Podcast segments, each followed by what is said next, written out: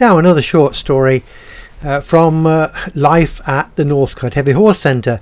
This is from It's a Room Life Book 4, Volume 2, 1998 to 2008. Can you folks remember those very first bottle bank bins? We had one at the end of our lane in Great Steeping. It stood on the corner. They had even made a smart concrete area for it to sit on. The bin was rectangular and on wheels. It must have been about four foot six inches high, and it was long. It had two lids that you lifted up, slung your bottles in, and then let the lids down again. Cannot remember the colour, but I thought it was probably yellow. it was on wheels, and when the bin lorry came, it sort of latched onto the back and tilted the whole thing up to empty it. Well, this isn't a long story, just very funny. You see, we'd been given a special new gadget. Someone who knew we loved our wine had found a springy thing with built-in thermometer that you just clipped around your wine bottle to tell you the temperature of the wine inside.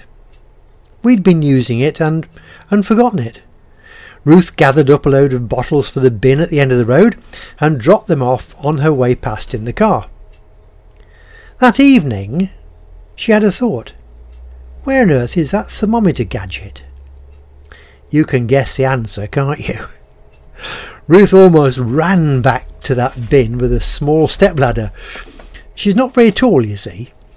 On arriving, there was no one else around to see her antics. She breathed a sigh of relief, lifted the lid she had used and dropped it back. The, opening the top, she climbed up her steps and into the bin itself. Can you imagine all this? I was sat at home just using my imagination. But if, if I'd been quicker witted, I might have grabbed a camera and followed her. It was a good job our co inhabitants of Great Steeping do not consume wine like we do. She found the bottle quite easily, still in one piece, with its thermometer attached. Duly retrieved, she clambered out of the bin and walked home with her treasure and the stepladder vindicated. There we are. Hope you like the little story. Lots more stories to listen to on this Buzzsprout site.